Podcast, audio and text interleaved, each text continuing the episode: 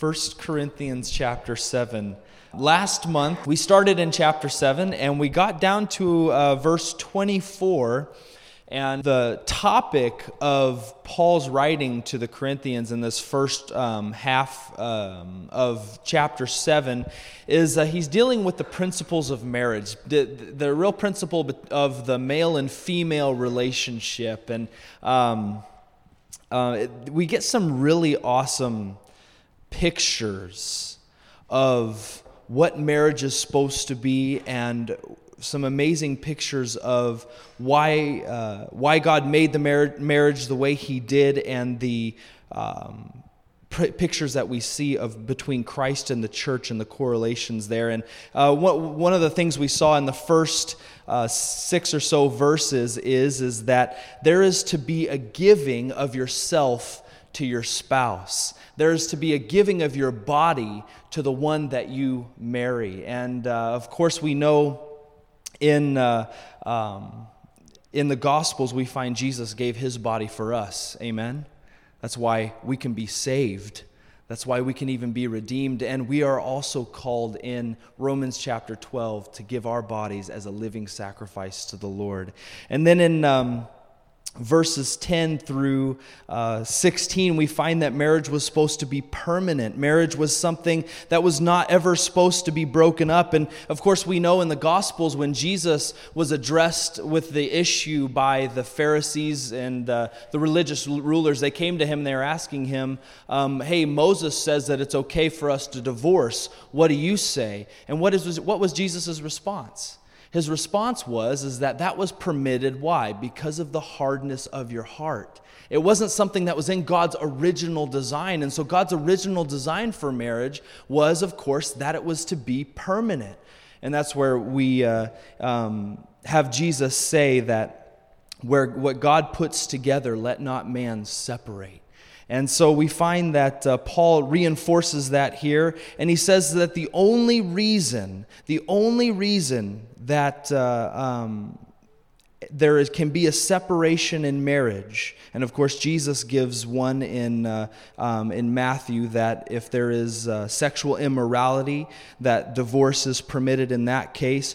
But the only reason that some that there can uh, be a separation that Paul gives in uh, 1 Corinthians 7 in verse 15. look there with me. It says, But if the unbeliever departs, let him depart. A brother or sister is not under bondage in such cases, but God has called us to peace. And so we see these three big principles that Paul gives us here in 1 Corinthians chapter 7 about marriage. And um, number one is, is that there's a giving of yourself to one another. Secondly, is that it's permanent. And that thirdly, that the only release from marriage is, is if there's an unbeliever unwilling to stay. And there really is a beautiful picture, a beautiful correlation between Christ and his church with those three points that Paul brings up, and that God gave himself for us, we're to give ourselves to him. That it's to be a permanent thing, and we find in Scripture that God will never leave us or forsake us. And aren't we thankful for that? And we also find that the only reason, the only way that you, you are not a part of Christ's bride is because of unbelief. And that's the only thing that can separate you from him. And so now Paul is going to take a turn. He's going to turn from the topic of and the principles governing marriage to, uh, to talk to those that are unmarried and, and, and the widows. And so if you look there with me in verse 25, of chapter 7 of 1 Corinthians, it says, Now concerning virgins, I have no commandment from the Lord, yet I give judgment as one whom the Lord in his mercy has made trustworthy. I suppose, therefore, that it is good because of this present distress that it is good for a man to remain as he is. Are you bound to a wife? Do not seek to be loosed. Are you loosed from a wife? Do not seek a wife. But even if you do marry, you have not sinned, and if a virgin marries, she has not sinned. Nevertheless, such will have trouble in the flesh, but I would spare you. But this I say, brethren, the time is short, so that from now on, even those who have wives should be as though they had none. Those who weep as though they did not weep. Those who rejoice as though they did not rejoice. Those who buy as though they did not possess, and those who use this world as not misusing it. For the form of this world is passing away, but I want you to be without care. He who is unmarried cares for the things of the Lord, how he may please the Lord. But he who is married cares about the things of the world, how he may please his wife. There is a difference between a wife and a virgin. The unmarried woman cares about the things of the Lord, that she may be holy both in body and in spirit. But she who is married cares about the things of the world, how she may please her husband. And this I say for your own profit, not that I may put a leash on you, but for what is proper, and that you may serve the Lord without distraction. And so here Paul gives three principles to those who are not married yet. And as I look out, I see many of us are married, but many of us have children too, right? And so here's some great principles that we can um, look back at and we can, we can see and we can teach our kids. And, and um, this, this topic is especially dear to me because I, uh, for many years, was a youth pastor. And I've seen how this world works, and I'm sure you've seen it as well, especially if you're a parent of someone who's in high school. You've probably seen uh, the process that is often called dating in our culture, right? and you've seen uh, probably the effects of it. I know when I was uh, in, um, in junior, or I was the junior high director um, and pastor uh, over in Calvary Chapel of Troy, Missouri, and um, it never failed. I, I, I, would have a young man or a young woman come into the classroom, and they would be eager to learn. They had a love for the Lord. And they would come in and they would be listening and they would be paying attention. They would stay afterwards and talk, they have all these questions, and it never failed that every time I saw a young man and a young woman who had a heart for the Lord, and there was a few who this didn't happen to, but they would inevitably start to get involved in a relationship with someone with the opposite sex. And whether they were in junior high, whether they were in high school, I'll tell you what happened each and every time. They lost interest in pursuing the Lord. I remember when I was in high school, my mom pulled me aside quite a few different times and she said, "Josh, one of Satan's favorite trick for you, favorite tricks for you as a young man is to bring a young woman along who may be good, she may even be a Christian, but it's not God's time, and she's not the one that the Lord has for you. And He will seek to distract you and pull you away in a relationship with someone of the opposite sex. And I just remember that sticking in my head. And of course, as I went to high school, what was the first thing I wanted to do? I wanted to get a girlfriend just like all my other friends, right? How many of you remember that pressure? You see all these people dating and hooking up, and, and you realize that it's a very superficial thing, right? That you're actually practicing not for real life, not for marriage, but you're actually practicing for divorce. Why? Because you get involved in a relationship with someone, and then when you get tired of them, instead of working through the issues, what do you do? Well, bye, and you're off to the next person, right? And I promise you this the dating and things that happen today in our society are a lot worse than what they were when we were in school. I remember having a conversation with my dad about this and I was just telling them, telling him about these things that were happening in the youth, and and and and uh, and my dad, he's a senior pastor, and he was he was kind of saying there, he's like, you know, Josh, do you really think it's that big of a deal you know, that, that kids date. I mean, wh- what's the harm? And I said, things are different now, Dad. You have kids in middle school who are getting pregnant. That was unheard of 20 years ago. That was something, and, and when you did hear of it, it was a big deal. Now it's just like, oh, there's another one, you know. But Paul gives us a couple governing principles, and I want to just look back just real quick to verse 1 of chapter 7. Look at what he says. He says, Now concerning the things which you wrote to me, it's good for a man not to touch a woman.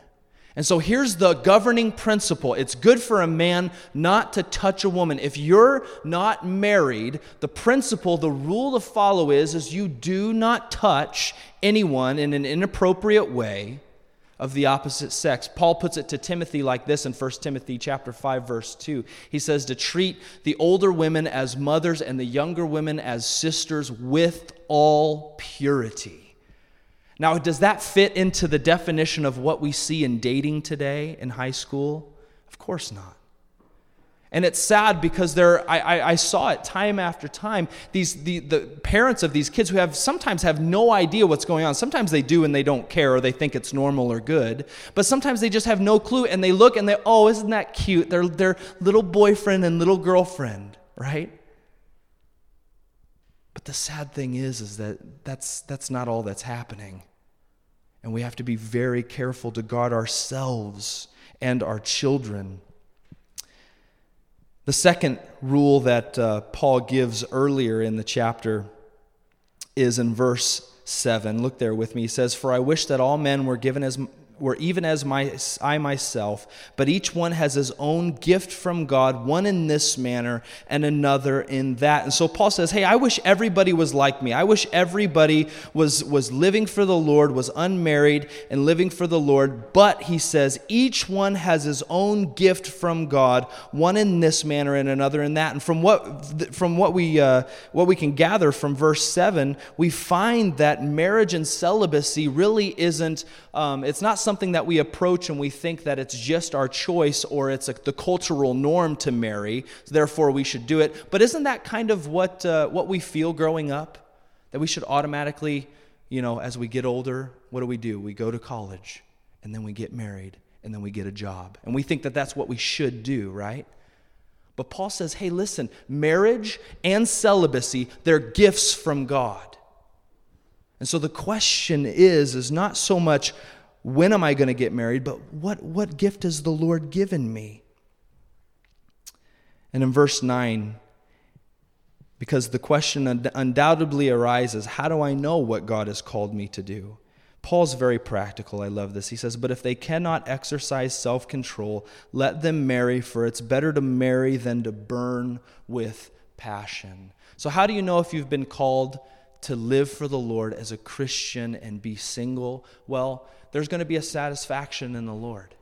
Yeah, sure, you may desire to get married every once in a while, but wouldn't you agree that there's a big difference between being burnt by a fire and feeling the warmth of it? Right? And Paul says here, hey, it's better to marry than to burn with passion. So if you've got that desire and you're pining for marriage, that, that's probably a pretty good sign that the Lord has given you the gift of marriage. But if you're content in Him, then maybe the Lord's given you the gift of celibacy. I remember when I went to Bible college, um, my, before I left, my dad literally told me, he looked me in the eye and he said, Josh, you're probably going to find your wife out there. And I'll just tell you right now, I didn't find my wife out there. She was in Illinois. But I remember going out there and being very distracted because what was I doing? I started looking for my wife. I started every every every girl who I saw walk into the classroom who I thought was pretty. I was like, "Hmm, Lord, is she the one?" You know, and I'd be sitting there and the teacher's teaching from the word of God and I'm sitting there thinking about a white picket fence and I wonder how many kids she wants, you know what I mean? Like it's just and I'm getting distracted and I found myself even when I went to pray and seek the Lord in my personal time, I started thinking about these things and I found myself really distracted. I was really distracted. And I went and I told one of my fellow uh, uh, Bible college students, one of my brothers, I was like, hey man, can you pray for me in this? I'm just feeling really distracted. And you know what he told me? He, he pulled me aside and he said, you know, me too. And I was like, oh, good, I'm not the only one. And by the way, the pressure out there is pretty heavy to get married. They, they call it the bridal college, not just the Bible college. They say, come here to get your MRS degree.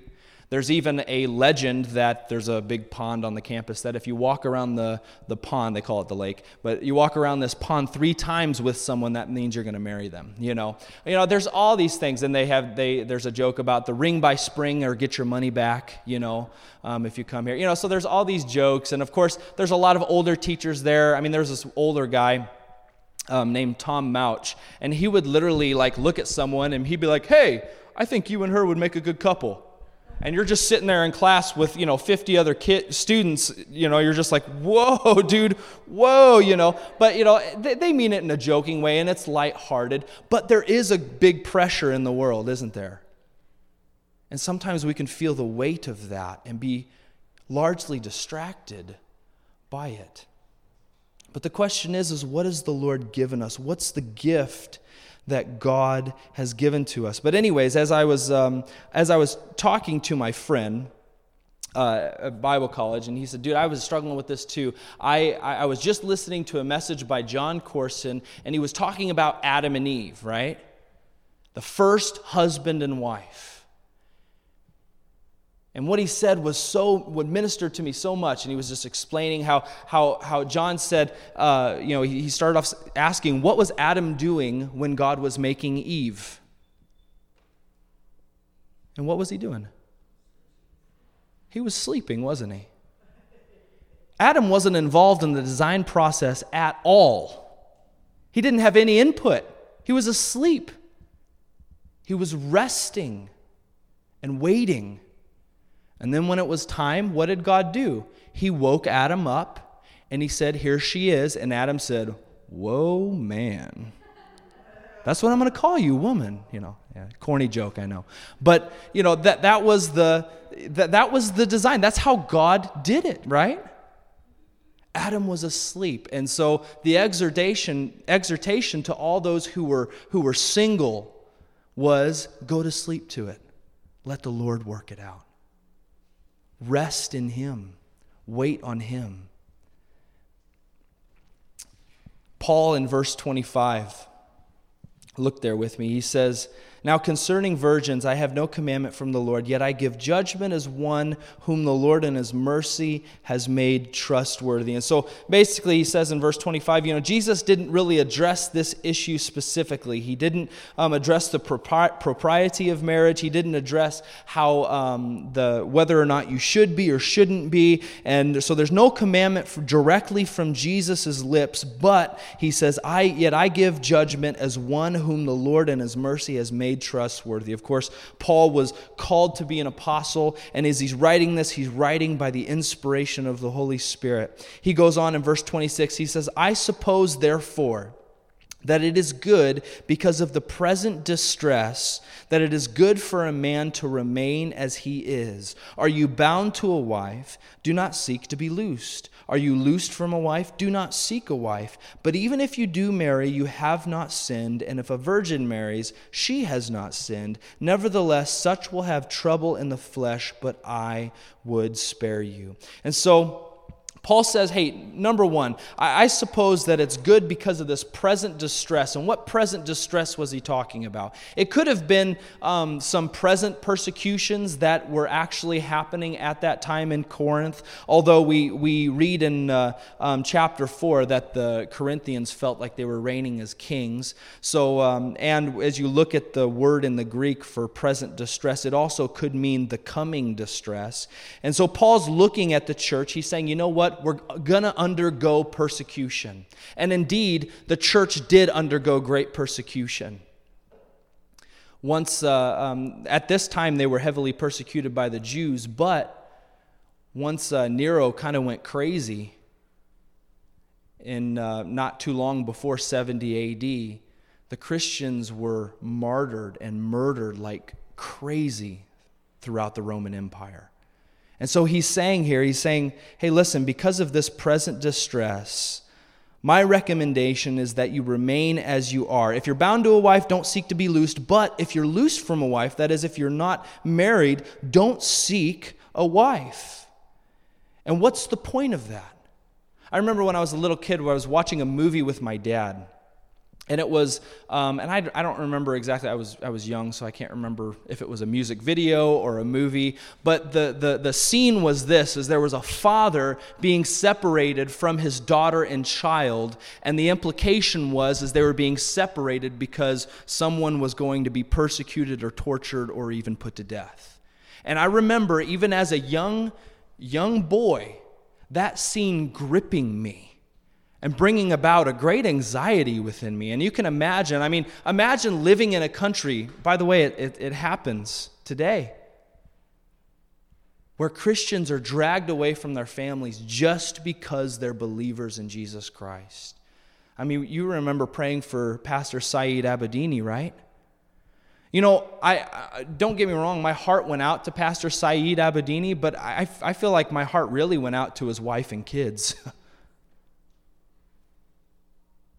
But imagine the church being under a great persecution. What would, what would be better? what would be more expedient in that time? Of course, it would be a great burden to have to care. Not that it would be something we wouldn't want to do, but it would be a great burden to have a wife and children in that situation, would it not? If the enemy could use them as a means to torture you and to persecute you, it would indeed be a distressing thing.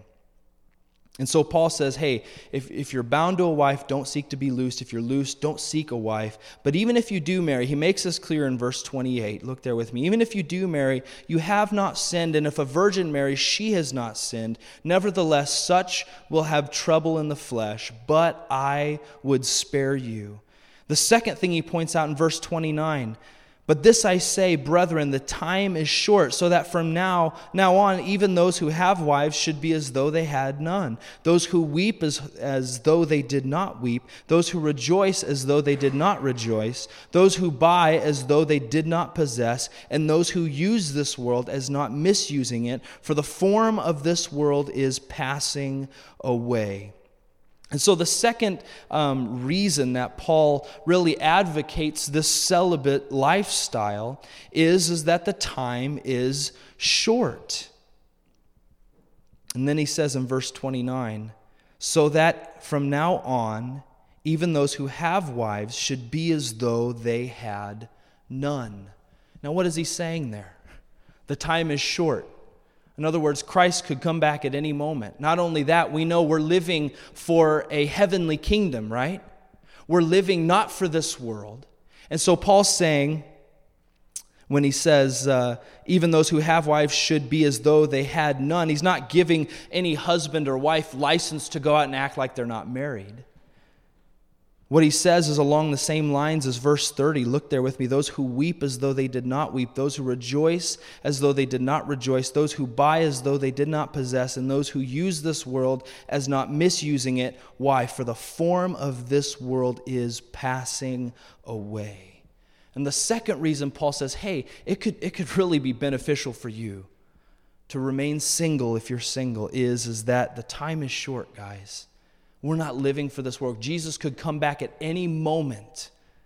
So we ought not to live for this life. When we weep over the things of this world, we should be as those who really aren't affected by those things. When we rejoice, we shouldn't find our true joy in the things of this world. When we buy things, we should realize that, you know what, one day we're going to lose them. We don't really possess them. And when we use this world, we shouldn't overuse it because the form of this world is passing away. In verse 32, he goes on, But I want you to be without care. He who is unmarried cares for the things of the Lord, how he may please the Lord. But he who is married cares about the things of the world, how he may please his wife. There is a difference between a wife and a virgin. The unmarried woman cares, cares about the things of the Lord, that she may be holy both in body and in spirit. But she who is married cares about the things of the world, how she may please her husband. And this I say for your own profit not that I may put a leash on you, but for what is proper, and that you may serve the Lord without distraction. He says the third reason is so that you can serve the Lord wholly and fully without any other responsibilities. And Paul here, he's not saying that it's a bad responsibility to be married. He's just saying one of the advantages to not being married is, is you can commit yourself completely to the work of the Lord. I remember when I, um, when Kelly and I first became engaged, I was driving in my car, and I literally had this thought in my head. I was like, man, I, I better start being, I feel like I should be more careful now. because I've got someone to go home to. I got someone that's counting on me. There was a worry that I had never had before. You know, before it's like, you know, you get in your car, you're a single guy. You know, if you go home early to be with the Lord, your parents and brothers and sisters might be sad, but it's like, yeah, oh well, I'm with the Lord, right? There's no concern. But then I was like, man, I, I need to, I feel like I need to be more careful now. And the other day I saw a post from a, uh, um, a little boy that I knew. Uh, I knew him when he was just a baby, and he was the son of a, uh, of a, of a teacher that, that um, was at the Bible college, and I knew this teacher very well. I greatly respected him. He ended up having a uh, aggressive form of brain cancer, and he died. Um, and it's been quite a few years now. I don't remember how long it's been. But his mother posted this thing on Facebook which said, um, and, it, and, it, had this question. I guess it was a question from school, but it said, If you could wish for one thing, what would it be? And the son said, I wish that my daddy could come back. And man, that just tore my heart up. I was just like, oh man.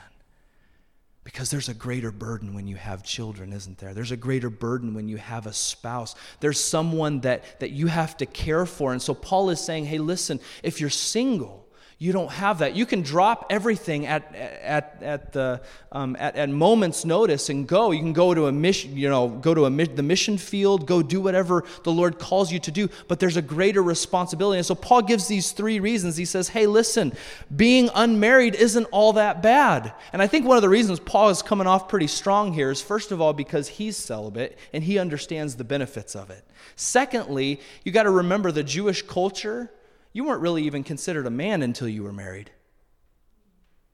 That it was actually shameful for you not to be married in the Jewish culture. In fact, they considered you in disobedience to God if you didn't, because God's command to be fruitful and multiply was to be taken seriously in the Jewish culture. And so Paul here is making a case. He's saying, listen, if you have the gift of celibacy, don't think that you're just wasting your life. Don't think that you're missing out. You get these wonderful things. You get to serve the Lord without distraction. In times of persecution, God can send you places and you won't have, uh, you won't have a worry about those that you've left behind back home. And so now he comes to verse 36, and this these next few verses are very hard for us in our culture to grasp. But look at them with me in verse 36. He says, But if any man thinks he's behaving improperly toward his virgin, if she's past the flower of youth, and thus it must be, let him do what he wishes. He does not sin. Let them marry. Nevertheless, he who stands steadfast in his heart, having no necessity, but has power over his own will, and has so determined in his heart that he will keep his virgin, does well. So then he who gives her in marriage does well, but he who does not give her in marriage does better. And so here Paul turns from those that are single, and he really turns to the fathers of, uh, of um, that have daughters. And he says, If anyone thinks, in verse 36, that he's behaving improperly toward his virgin, if she's past the flower of youth, and, do, and thus it must be, let him do what he wishes. He does not sin, let him marry. What is he saying? Well, back then they had arranged marriages, right? That was the culture they grew up in. And again, that's kind of hard for us to understand, but they would arrange marriages. And so he's talk, he, he talks to the virgins, he talks to those who are single, and now he turns to the father and he says, Okay, you fathers who have daughters, if you're looking at them and you're seeing that they're pining for marriage, they want to be married, they even have someone in mind, maybe. Who's godly and, and, and seeks the Lord. He says, if you feel like you're acting improperly, holding them back from marriage, he says, Let him do what he wishes. He doesn't sin. Let them marry. Verse 37 Nevertheless, he who stands steadfast in his heart, having no necessity, but having power over his own will, and is so determined in his heart that he will keep his virgin, does well. And so, if there's no need, and if you stand resolute in your decision, you do well.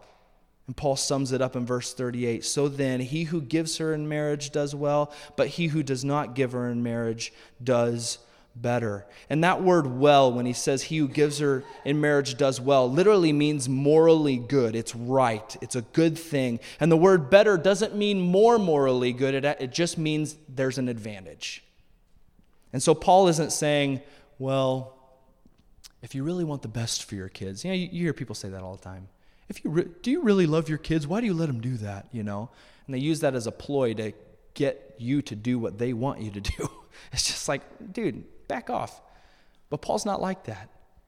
He said, hey, it's good, it's, it's right for you to give your, your daughter in marriage. And there's an advantage to not doing it. You know, I was, I was listening to a message um, about dating, uh, and the, the, the pastor made this great point. He said, You know, in our culture, we, we look back at arranged marriages as if they are just so prehistoric, they are so outdated, and they are so wrong. And in many ways, they are. It's not the perfect way, it's not the best way.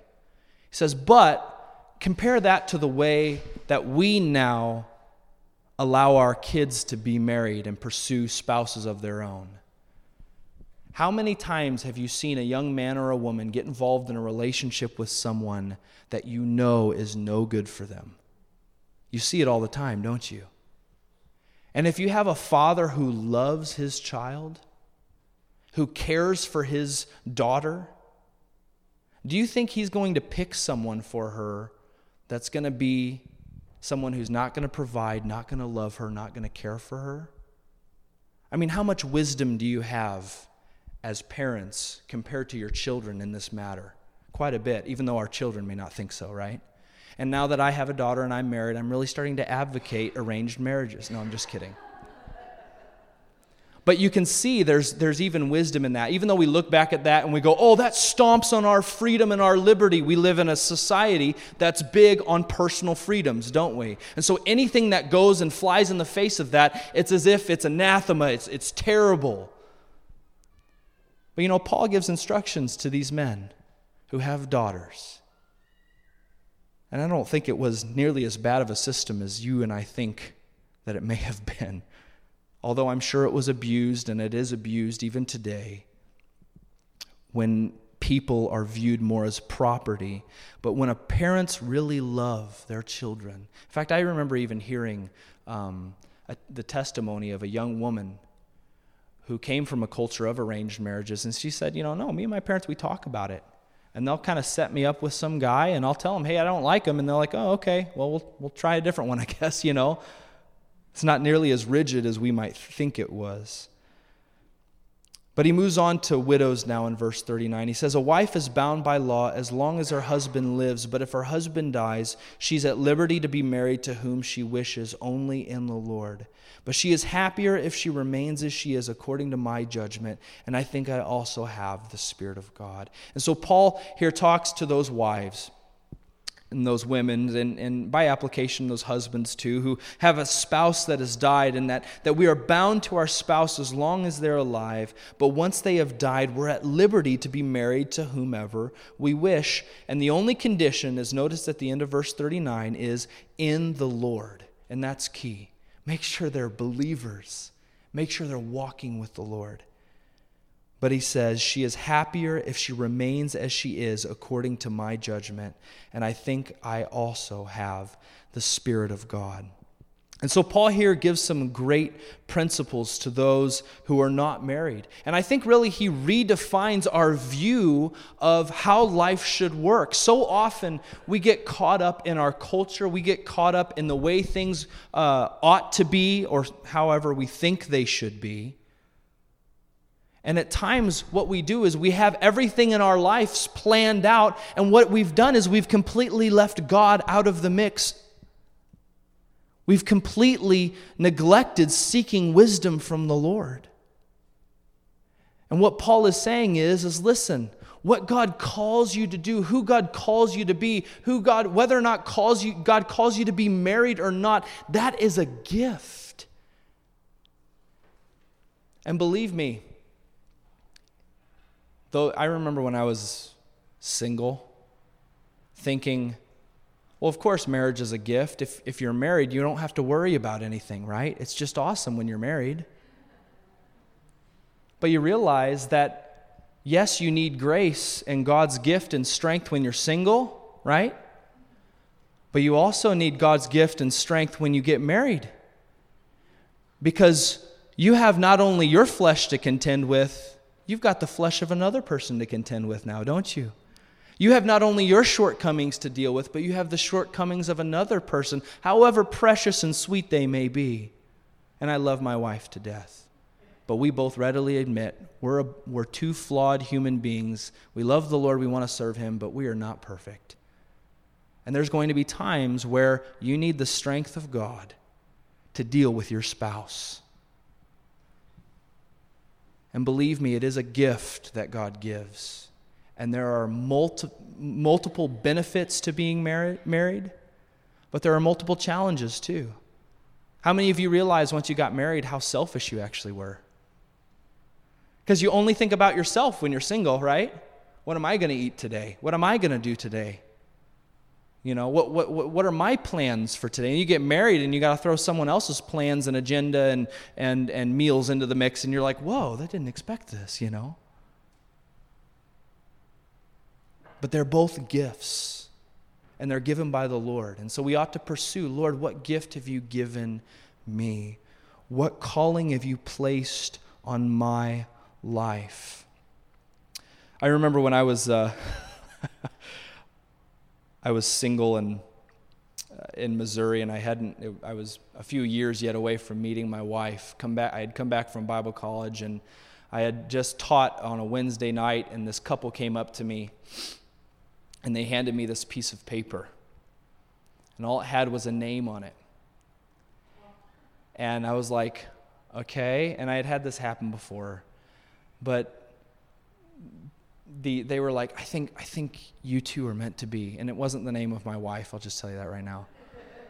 And I was like, okay.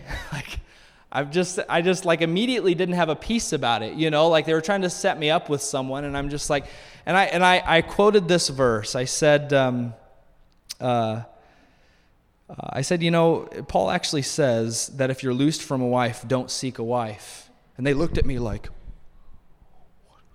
what do you mean? And I was like, well, I'm, I'm just content where I am right now. Because when I was in Bible college, I had to face that decision, and I was, and I, and it was funny because me and my, uh, me and some of my um, college roommates and stuff, we, um, we would always joke about how we were going to be bachelors to the rapture, you know. And, uh, but we were just content serving the Lord. And, and I, I began to understand that my time of singleness was a gift from God. Because that was the time where I had, I had all the time in the world I mean, you realize how much extra time you have after you get married and after you have kids, don't you? You're like, man, I had a lot of extra time. I didn't realize that you could be this busy, you know? But you had all that, I had all that time to seek the Lord and pursue Him. And so I believe that's why Paul even says to the married people, hey, if you're married, you need to at times be as if you don't even have a wife, because you we married people, we need to seek the Lord too, don't we? It's wonderful, and I love having devotions with my wife, but there's sometimes where I'll, I'll be, you know, having my devotion, and my wife will walk downstairs, and it's not because I don't want to be around her, it's just because I want to be alone with the Lord, and I'll go, I'll walk into a different room. Why? Because I need to get alone with Jesus. And I tell you what, when you're single, you have all that time to do that, don't you? And it's a blessing, it's a gift. And so, unless God calls you to be married, married, unless God, you know, is putting that within your heart, that great desire, just enjoy that time. And it was, it was awesome because I really was, and I, and I, I, I, I was content. I, you know, and it's not that I never thought about it. It's not that I ever thought thought, you know, oh, maybe I don't want to be married in the future. But I was just like, you know, Lord, I'm content just serving you. And then one night, this beautiful young lady walks in from Illinois to our. Uh, um, college and career group, and I woke up. So, um, may the Lord encourage you this morning to not let the world define who you are and what you should do to not let our culture dictate where we go and how we behave. And I believe this, this applies so far beyond just the marriage relationship. It can apply to whether or not we go to college, where we go to college. It can apply to our career choice. It can apply to, to every part of our life. Don't let the culture invade that space that, that is reserved for God, that, that seat, that throne in your heart to tell you where to go and what to do because that's God's throne and His alone. Amen? Would you stand with me for a word of prayer? Father, we thank you and we praise you for your word. Lord, there, there can be so much pressure, especially for these young ones, and trying to find the right spouse, trying to find the right thing to do. And Lord, we just thank you that you give those gifts and that we can just go to you for guidance, that we can go to you for direction, that we don't have to wander around in the dark and wonder what we should do as we see the divorce rate so high in our world, close to, if not beyond 50%. We truly understand that marriage is a gift, that we need the grace from you in our marriages. We need strength from you to live in this wonderful institution of marriage. But Lord, we also pray for all of our children, Lord, all of all of those whom you've called to be single, whether it be for a time or for the rest of their lives. We pray that you would give them strength. That you would call them according to your perfect will, that you'd give them the gift and strength that they need to live for you and to live for you completely, Lord. So fix our eyes on you, Lord. We love you so much. We thank you for your love and your grace and your mercy, Lord. We thank you so much for the cross. And may we worship you in this time as we sing this last song. In your name we pray. Amen.